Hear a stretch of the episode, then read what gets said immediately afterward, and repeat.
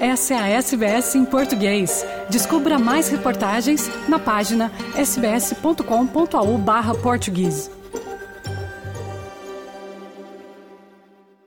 A torcida brasileira aqui no Brasil ainda está fria. Não é mais como antes, em que você tinha essa altura do campeonato, no caso, essa altura da Copa do Mundo, ou seja, teria as ruas todas enfeitadas, pintadas de verde e amarelo. Pesa aí também uma eleição que foi polarizada, em que uma parte, a ala da direita, eleitores que apoiaram o presidente ainda, né, Jair Bolsonaro, que se apropriaram da cor verde e amarela, da bandeira, passaram a usar roupa, a camisa da seleção brasileira, e aí ficou parecendo o seguinte: quem veste a camisa da seleção brasileira é do Bolsonaro, quem não veste é contra o Brasil. Vai vendo como é que ficou a situação. E isso inibiu muito esse o clima de Copa do Mundo. A gente teve episódios de bares que que chegaram a começar de manhã a enfeitar a porta do, do, do, estabelecimento com as cores verde e amarela, com bandeiras e tal, e na hora do almoço o dono mandar tirar tudo. Ficou uma coisa muito esquisita que ainda vai ter que ser resolvida no meio. Lembrando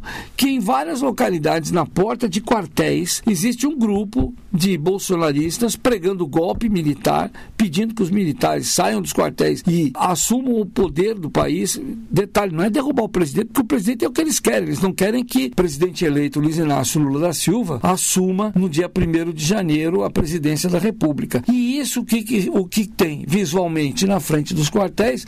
Acampamentos de gente verde e amarelo que parece da seleção brasileira. Então, se isso ficou todo muito confuso, nós vamos descobrir agora com o andamento da Copa do Mundo como é que vai ficar essa história. Por exemplo, esse ano nós já não vamos, não vamos ter alguns, algumas festas, algumas manifestações que são símbolos em Copa do Mundo. Por exemplo, a festa do Alzirão. O que, que é o Alzirão? O Alzirão é um quarteirão que fica na esquina das ruas Alzira Brandão e Conde do Bolfim, no bairro da Tijuca, no Rio de Janeiro, que tradicionalmente coloca ali, colocava ali 12 mil pessoas para verem jogos da seleção seleção brasileira. Todo mundo de verde e amarelo, enfeitado. Esse ano, até por falta de patrocínio, não vai ter. O que nós vamos ter são fanfests organizadas pela própria FIFA em São Paulo, no Vale do Anhangabaú, no Rio de Janeiro, em Copacabana, com um lugar para 3 mil, e que para atrair os torcedores vai ter que ter show, vai trazer músicos e tal, porque senão não vai dar. Em Minas Gerais, no Mineirão, em Porto Alegre, na Ola do Guaíba, vão ter também manifestações aí já com patrocínio de marcas de bebida alcoólica, de cerveja. O mesmo acontece lá em Salvador Salvador, no Pelourinho, e Recife, no Centro Histórico. Só assim nós vamos poder ter aquelas manifestações que normalmente a gente teria em Jogos do Brasil. Depende do que a seleção brasileira fizer, e acho eu que aí sim vai se acender aí um uma luz aí em torno da seleção brasileira, em torno dessa Copa do Mundo, que na verdade tradicionalmente o brasileiro gosta e muito, e torce muito, sempre muito confiante, achando que o Brasil vai ser campeão do mundo. São Paulo para SBS, Luciano Borges.